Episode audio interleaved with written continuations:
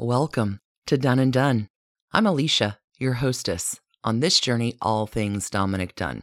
Today, I have a story to tell you that I am fascinated by. I have been since March of 1991 when Vanity Fair publishes an article called Memento Mori by our man Nick. This is the tale of the much married and much widowed Enid Lindeman Cameron Cavendish Furness Castlerosse. We here at Hemlock Creatives do have another podcast called Trashy Divorces. And I can't cover this story there because this lady doesn't divorce them, she kills them. So perfect for done and done. Maybe she doesn't kill them exactly, but there is a long line of dead grooms. As Dominick Dunne will write in the teaser introduction for this article, Enid Kenmare was hooked on rich husbands, casinos, and heroin. Emerald Cunard will give Enid her first moniker of the Stucco Venus. This will not be, however, the moniker she is remembered by. That one is provided by Somerset Maugham and is the much more well known moniker for Enid of Lady Killmore. Oh, friends, I have a story for you today. Let's investigate.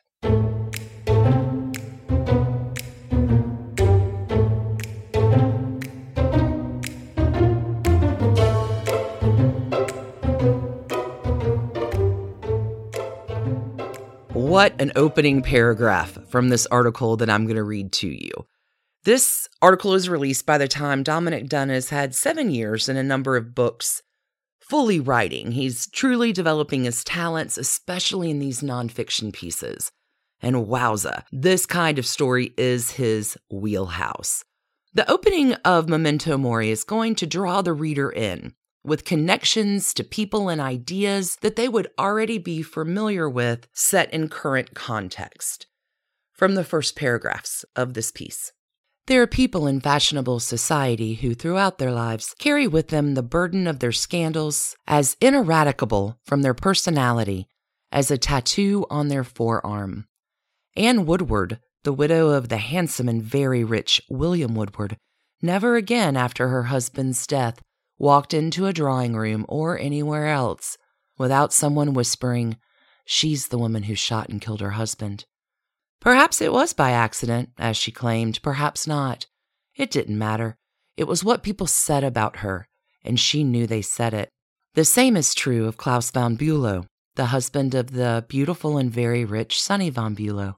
Even acquitted, as he was, he will never enter a room or a restaurant or a theater without someone whispering, He's the man who was accused of trying to kill his wife. Another such person, forever notorious, was the beautiful Enid Kenmare, or Lady Kenmare, or to be perfectly correct, the Countess of Kenmare, a mythic figure of the French Riviera and chatelaine of a great house, La Villa Fiorentina, who lost four husbands, all by death. Now, you heard a few names in there Anne Woodward, Klaus von Bülow, we will be talking about those on Done and Done soon enough. But today, we're beginning with the original, and the Countess of Kenmare will walk into many, many rooms in her life homes and casinos and all kinds of places, and she's legendary in all of them. Enid, just to make things simple for now, is legendary in her own set. Today, we have a lot of famous people that are common knowledge with all of us, and people gossip all day about them. But this lady, she's in a certain set that is less gossipy to the press and the public than they are within their own circle. But whoa, they talk a lot. And Dominick got the scoop about the Countess of Kenmare from her friends, enemies, contemporaries. It's a good story. The thing I need you to know is that Enid is beautiful. She will stop traffic in a room when she walks in. To give you an idea of her legendariness, I'm going to continue reading a little bit about her here. From Memento Mori.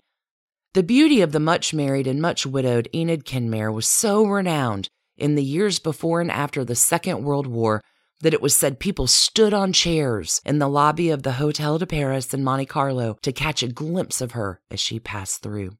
She was reported to be fabulously rich, owing to the various inheritances from her deceased husbands, who included an American millionaire, Roderick Cameron, and three English aristocrats Brigadier General Frederick Cavendish, Viscount Furness, and the Earl of Kenmare. She was also a constant and successful gambler who frequented the casinos of Monte Carlo and Beaulieu nightly. Her friends of that period claim that people would drop their cards or chips to look at her when she swept past the entrance without bothering to show the required passport, so well known was she. There were always great stacks of chips in front of her, and she never showed any emotion whether she lost or won. According to one popular story, she purchased her magnificent estate at Cap Ferrat with her winnings from a single big gambling night at the casino. But like every other story about her, it may or may not be true. Quote, Enid became such a character that people began to invent stories about her, and she told stories about herself that contributed to that sort of talk. Anthony Pawson, a septuagenarian bon vivant, told me in London shortly before his death in December. Enid was a mythomaniac, said an old bridge partner of Lady Kenmare's on the Riviera. She'd invent stories, and that could be dangerous. You don't know why those people lie, but they do. She had fantastic posture, wore cabochon emeralds or rubies, and dressed for the evening in diaphanous and flowing gowns, remembered one of her friends. It wasn't so much that she was superior as that she was in another sphere almost. She sort of floated. She had the most amazing eyes. Enid Kenmare's other sphere was, from all accounts, dope. She kept her beauty because she didn't drink, but she was a heroin addict, legally a heroin addict. She was on the drugs list, you know, registered. Marvelous skin, never went into the sun, said a gentleman in New York. Another gentleman in London said she smoked opium clearly and took heroin. A lady friend, more cautious, said, I never noticed when people took dope. But another lady friend said she lived in a haze of drugs. Everyone commented on the fact that she drank Coca Cola morning, noon, and night. What a setup, right? You want to read this article. Enid will begin life as Enid Lindeman in Australia in 1892. Her father, Charles, is the man who will introduce vine growing for the purposes of wine into New South Wales in Australia. Dad also has horses, too, and it is a privileged upbringing for a proper young girl. But Enid, always kind of looking for more. She will find the first key to the more she's looking for when at the age of 16 she will meet and allegedly become the mistress of Bernard Baruch, an American financier and advisor to presidents. Bernard at the time is in his 40s and he is enchanted with this six foot tall, red haired, emerald eyed beauty. Enid, for her part, thinks that Bernard is not so great in bed and kind of mean to boot, but she will get a brief stint in Hollywood as a scenery painter from this liaison. Enid is an accomplished lady, as we will discover, and one of her many talents is art. Bernard, for his part, feeling his alleged mistress needs to settle herself in the world, will facilitate her first marriage. But Enid never really is out of Bernard's orbit. When he is nearing the end of his life in the early 1960s, Enid will return to New York for a visit to see her champion before he passes. A skeptic will comment to Dominick Dunne that the whole visit was really about being financially remembered in his will. But old Bernard, watching out for Enid, will introduce her to her one and only American husband, Roderick Cameron. Enid is 21, Roderick is 45, and he is also a shipping heir magnate from New York. Piles of money, which is what Enid ends up with a year later when Roderick dies from cancer in 1914 leaving Enid with a one year old son, Rory, and a million dollar fortune. Enid's second marriage takes place to an Englishman this time, the first of three. In 1917, Enid will marry Brigadier General Frederick Cavendish. Now, marrying soldiers at the time was the thing to do, but that Cavendish name certainly doesn't hurt a thing, especially as this husband, had he lived, would have had the title of Lord Waterpark. But the thing that I want you to know, it's not Lord Waterpark that matters here. It is the nickname at the time of Brigadier General Frederick Cavendish. he is known as Caviar Cavendish. A few notable things happened during this marriage. The first, Enid is presented to King George and Queen Mary at court and is said to be the most beautiful Australian ever to be presented. But the thing with this marriage, y'all, Enid needs her money managed, and the future lady title Cavendish thing doesn't hurt. The marriage produces two children and provides quite an international adventure to boot. Seal Caviar Cavendish gets sent to Cairo. He is given command of the Ninth Lancers. Enid accompanies him, and she's a striking figure. She's greatly admired by her husband's troops. Rumors will say she slept with the entire company on a dare. There's a lot going on. Enid is working with the troops' horses in the day, hanging out in the mess hall at night, playing music, socializing, which will connect Enid with one of her legendary affairs, this one with Lord Carnarvon of Highclere Castle and also renowned Egyptologist. Enid will be one of the first people ever to be shown the tomb of King Tut when he discovers it in 1922. Sadly, old Caviar Cavendish will die of a cerebral hemorrhage, leaving Enid in what will become a very familiar state of wealthy widowhood. Now, by 1933, it's time for another husband, and this time, the groom in question is Marmaduke Furness, also known as the Duke. He is heir to the Furness shipping fortune, and at this time in the list of the world's richest men, Old Duke comes in number six. Hold on to your hats, friends, because this one has a backstory all on its own. This is the third marriage for both Enid and Marmaduke Furness, and it's worth taking a little time to review the Duke's first two marriages. His first marriage was to Ada Hogg, also known as Daisy. She comes to a youthful and unfortunate end when she dies upon his yacht called the Sapphire. This event occurs on a pleasure cruise from England to the south of France, although the pleasure part is a little debatable. A source will say to Dominick Dunne, they say she was pushed off the yacht, but no one could ever prove it. There are some murky circumstances in this one.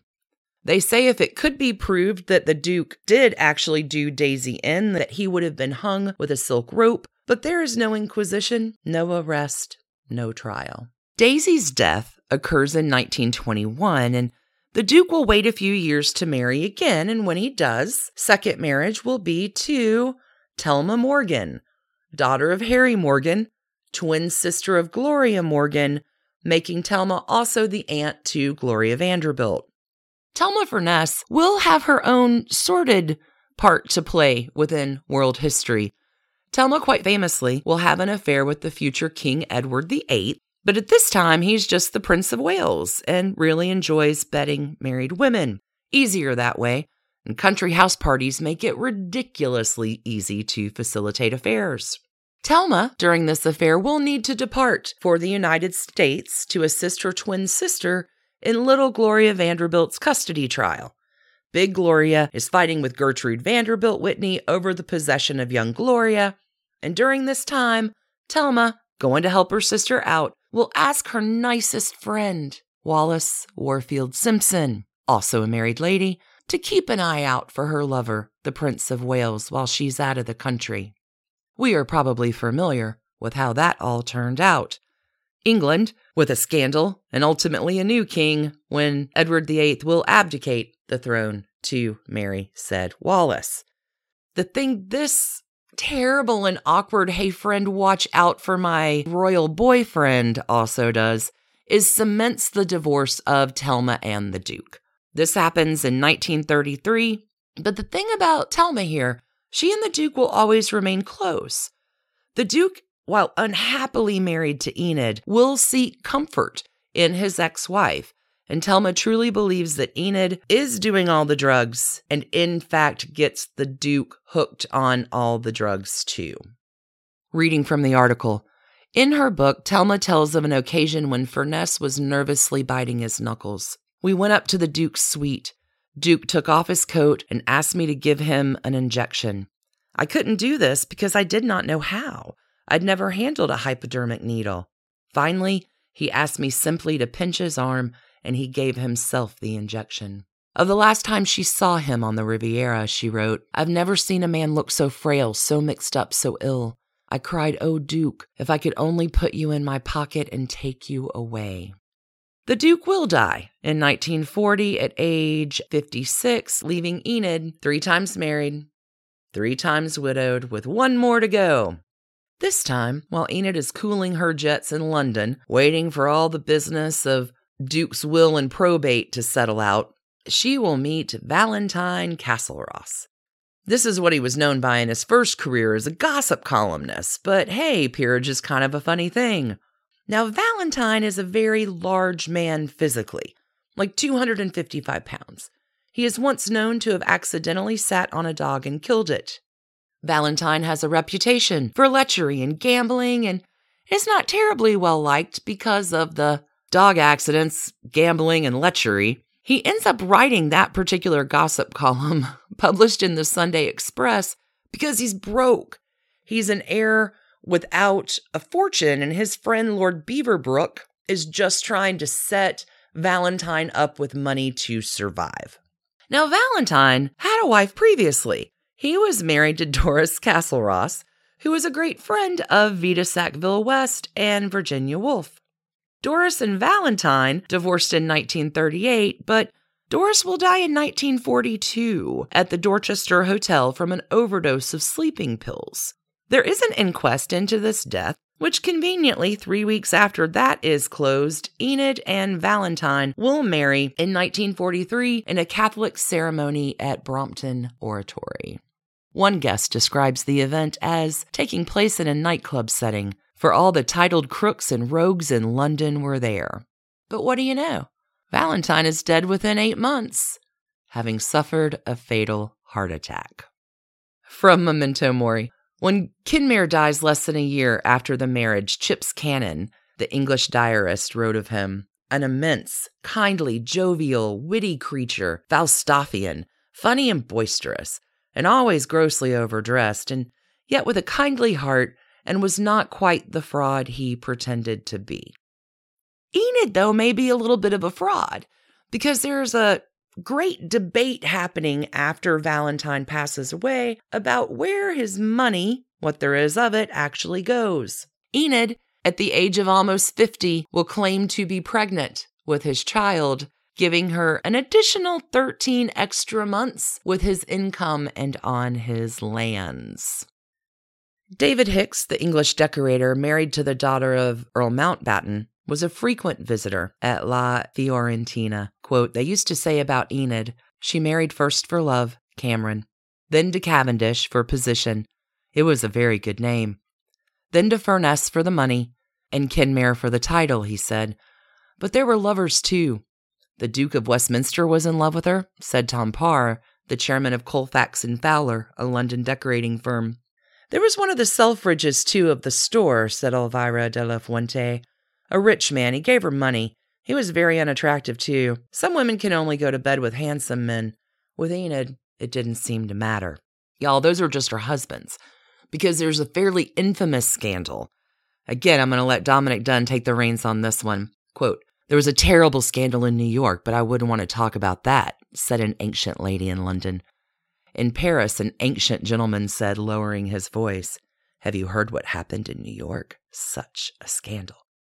The New York scandal they were referring to was what has become known in social lore as the Bloomingdale scandal. Donald Bloomingdale, a sometime diplomat, was 42, handsome, a rich man who enjoyed an international social life, maintaining apartments in Paris and New York. Donald had very chic French friends, said Elvira de la Fuente. He spoke French very well. He was quite a snob. He married one of the Rothschild heiresses, the sister of one of them, but the marriage didn't last. Donald Bloomingdale was also a particular friend of Enid's son, Rory. Rory was very much in love with Donald Bloomingdale, but at the time, Donald was in love with an Egyptian called Jean Louis Tourelle, who was very drugged, Elvira de la Fuente tells Dominick. In the winter of 1954, Enid Kenmare and Donald Bloomingdale were in New York at the same time. People remember things differently. Some told me it happened at the Pierre. Some said it happened at the Sherry Netherland. Some said it happened at the since razed Savoy Plaza Hotel, which used to stand where the General Motors building now stands on Fifth Avenue. At any rate, Donald Bloomingdale wanted some heroin, and Lady Kenmare gave it to him. One New York friend of Donald Bloomingdale's told me the heroin was delivered in a lace handkerchief with a coronet and Lady Kenmare's initials on it. Another New York friend said the heroin was in the back of a silver picture frame containing a photograph of Lady Kenmare. However, it was delivered, the dosage proved fatal. Apparently, it was a bad mixture, said Tony Pawson, and the rich Mr. Bloomingdale, who would have been far richer had he outlived his very rich mother, Rosalie Bloomingdale, was found dead of an overdose the next morning by a faithful servant. Good servant that he was, he knew how to handle the situation. It was not his first experience in such matters. He called the family lawyer immediately the lace handkerchief with the coronet, or the picture frame with Enid's picture, or whatever receptacle the heroin had come in, was removed, as were the implements of injection. The family lawyer called the family doctor, and police were notified. Meanwhile, Lady Kenmare was put on an afternoon plane with the assistance of her good friends Norman and Rosita Winston, the international socialites, who for years had leased the Claws, a house on the grounds of La Fiorentina, she was out of the country before any mention of Donald's death was ever made, said Bert Whitley of New York, who leased another house on the grounds. The servant, who had been through previous scrapes with his employer, was left money in Bloomingdale's will, as were Rory Cameron and Jean Louis Tourelle, the Egyptian, who also later died of a heroin overdose.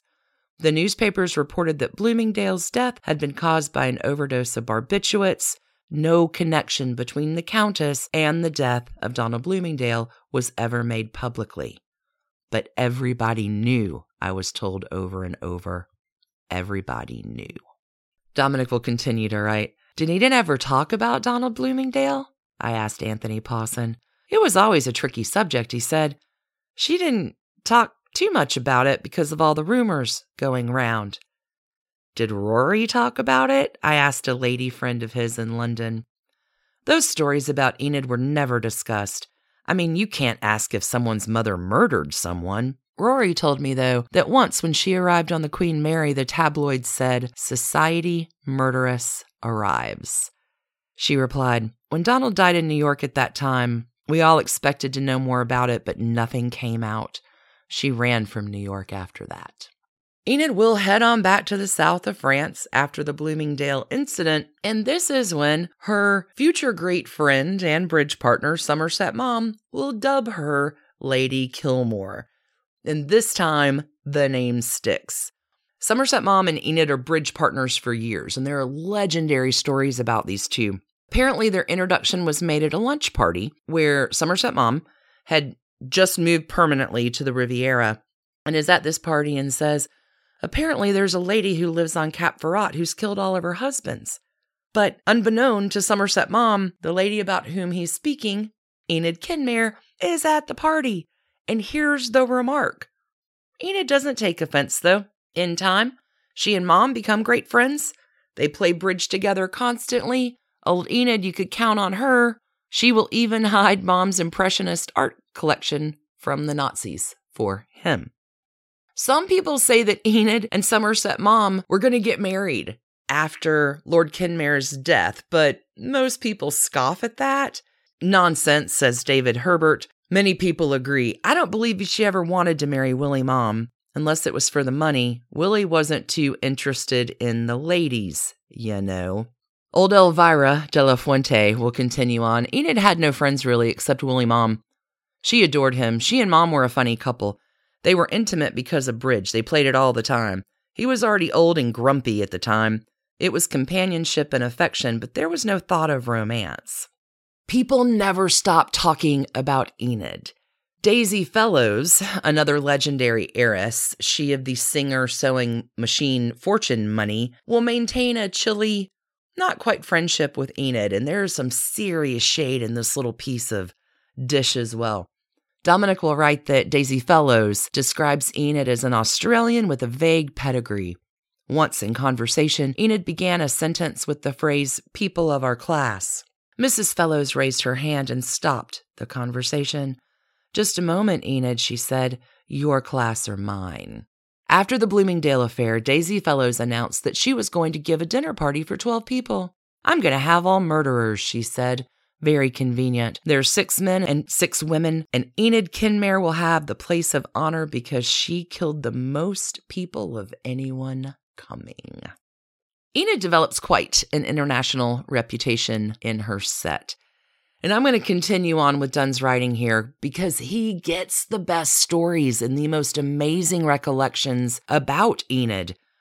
All so memorable. There's just no need to rework the master's canvas here. She was one of the most accomplished women. She rode, she shot, she fished, she painted very well, she sculpted, she did beautiful needlework, she cooked marvelously. There was nothing she couldn't do, said Tony Pawson. Looking through album after album of photographs of life at La Fiorentina with its unending parties, one doesn't see an angry or worried face among the people pictured. Any age, any generation, 18 to 80, in and out of the house and dogs everywhere. Although Lady Kenmare was thought of as a famous hostess, a word she greatly disliked, her lunch parties were often haphazard affairs with unmatched guests.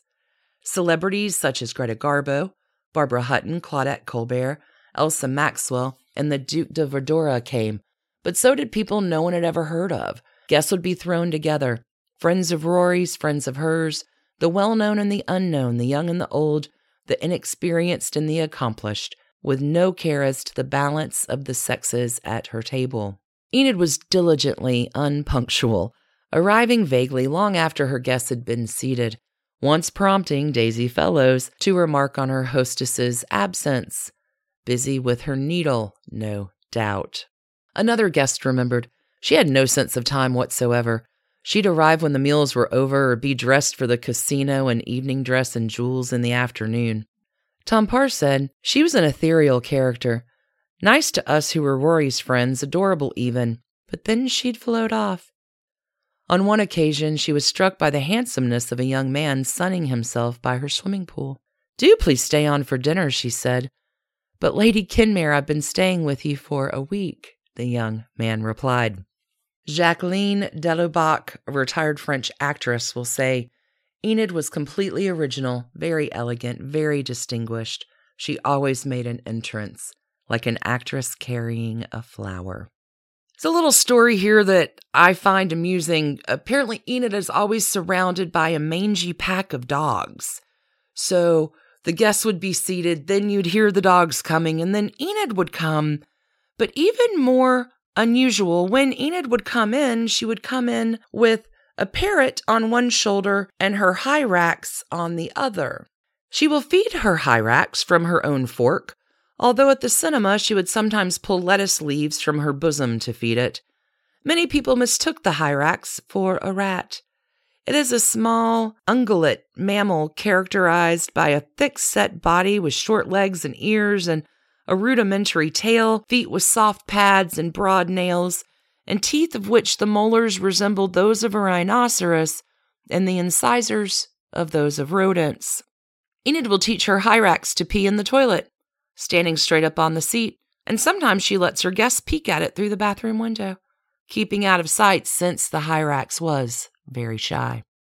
Enid, no keeping her down. At one time, her friends say, again continuing from Memento Mori, Enid, who kept a residence in Monte Carlo and was a citizen of Monaco, harbored a desire for her daughter to marry Prince Rainier and become Her Serene Highness, the Princess of Monaco. But the prince showed no romantic inclinations toward Pat, nor did Pat to the prince. Enid will happily attend Prince Rainier's wedding to Grace Kelly. As the tall, statuesque Lady Kenmare emerges from the cathedral at the end of the service, she was cheered by crowds who mistook her for a visiting monarch. Yves Vidal will say before anything else, Enid was a mother. Most of the things she did, marrying all those men, were for her children more than herself. It is with her oldest son, Rory, that she is the closest. There is a London lady that will say, I always thought Rory was in love with Enid. At Emerald Cunard's parties, they used to come in together covered in rings and not speaking. Dominick will write, they had an extremely close mother son relationship. It was really Rory's life that Enid came to lead after all the marriages, said Elvira de la Fuente. He used to say to her as a joke, Now you'll never find a fifth husband after you've killed four of them. They lived as a couple, but it wasn't incestuous. Rory told Enid he was homosexual when he was 40. She had never suspected it. It was a terrible shock to her, but a shock she overcame in a day or two. Yves Vidal will go on. She really didn't like social life. She was actually miscast in the grand life of chatelaine and hostess of the Riviera. Another guest will say, she was in a way a passenger at La Fiorentina. As she got older, people began to think of it as Rory's house.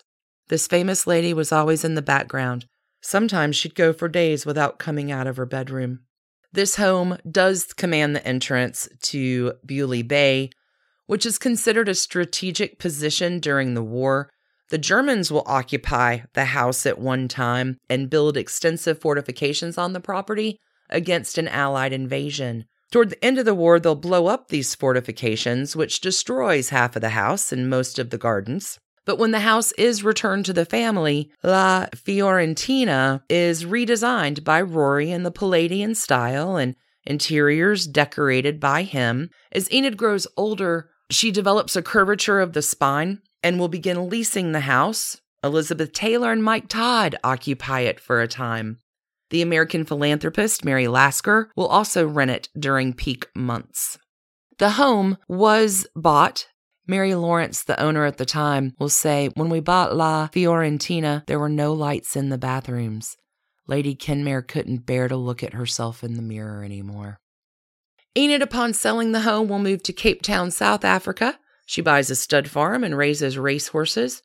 Her daughter Pat had already preceded her there, and even for a while, Enid employs Beryl Markham, the author of West with the Night, to train her horses. But Enid and Beryl, who had known each other since Enid's marriage to Lord Furness, both had pretty strong personalities, and that partnership did not work out. I'm going to close it here with a quote, again from Yves Vidal, that Dominick got saying Enid was mysterious. I remember once watching her run down the steps of La Fiorentina, followed by her dogs. She was so beautiful, and she knew she was very beautiful. Until the end, she kept a wonderful allure. What made her life and ruined her life at the same time was her beauty. What a way to end a story. Like Dominick Dunne, good writer, all the dishy gossip in a way that only he is able to ascertain, cultivate, and write about from this very privileged, rich, moneyed set who all like to gossip about people in their own class. It's fascinating to me. That is the tale of the much married, much widowed Lady Killmore. Oh, I mean, Lady Kenmare. Old Enid. Thanks, everyone for spending your time with me and Dominick Dunne today. Can't tell you how kind you've all been and how much I appreciate your ratings, your reviews, your good feedback. Y'all are the very best. I can't wait to be back with you next Monday in an all new episode of Dunne and Done. And until then, keep on investigating. Thanks for listening to the Dunne and Done podcast, a Hemlock Creatives production. You can email us at doneanddone at gmail.com you can follow us on Instagram at Dunne and Done Podcast. For further information about our episodes or sources, you can find us online at www.doneanddone.com. See you next week, friends.